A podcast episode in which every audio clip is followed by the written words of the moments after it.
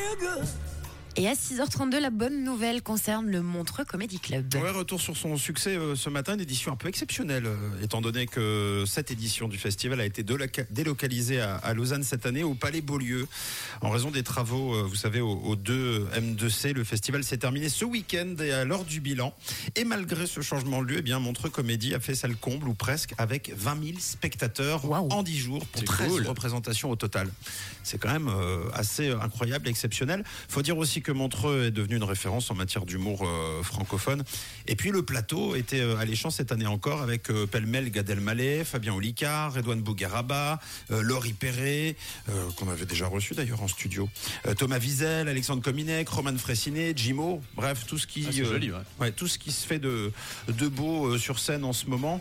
Euh, D'ailleurs, si on cumule toutes les vues sur les différentes vidéos YouTube de tous ces artistes, on atteint un milliard. Ah bah oui, Ah quand, oui, même. quand même. À un moment donné, forcément. euh, Ça draine du monde. Ça draine du monde. Défi relevé donc pour cette 34e édition. La 35e se déroulera aussi à Lausanne euh, d'ailleurs l'année prochaine. Ce sera du 13 au 23 novembre 2024 au Palais Beaulieu toujours.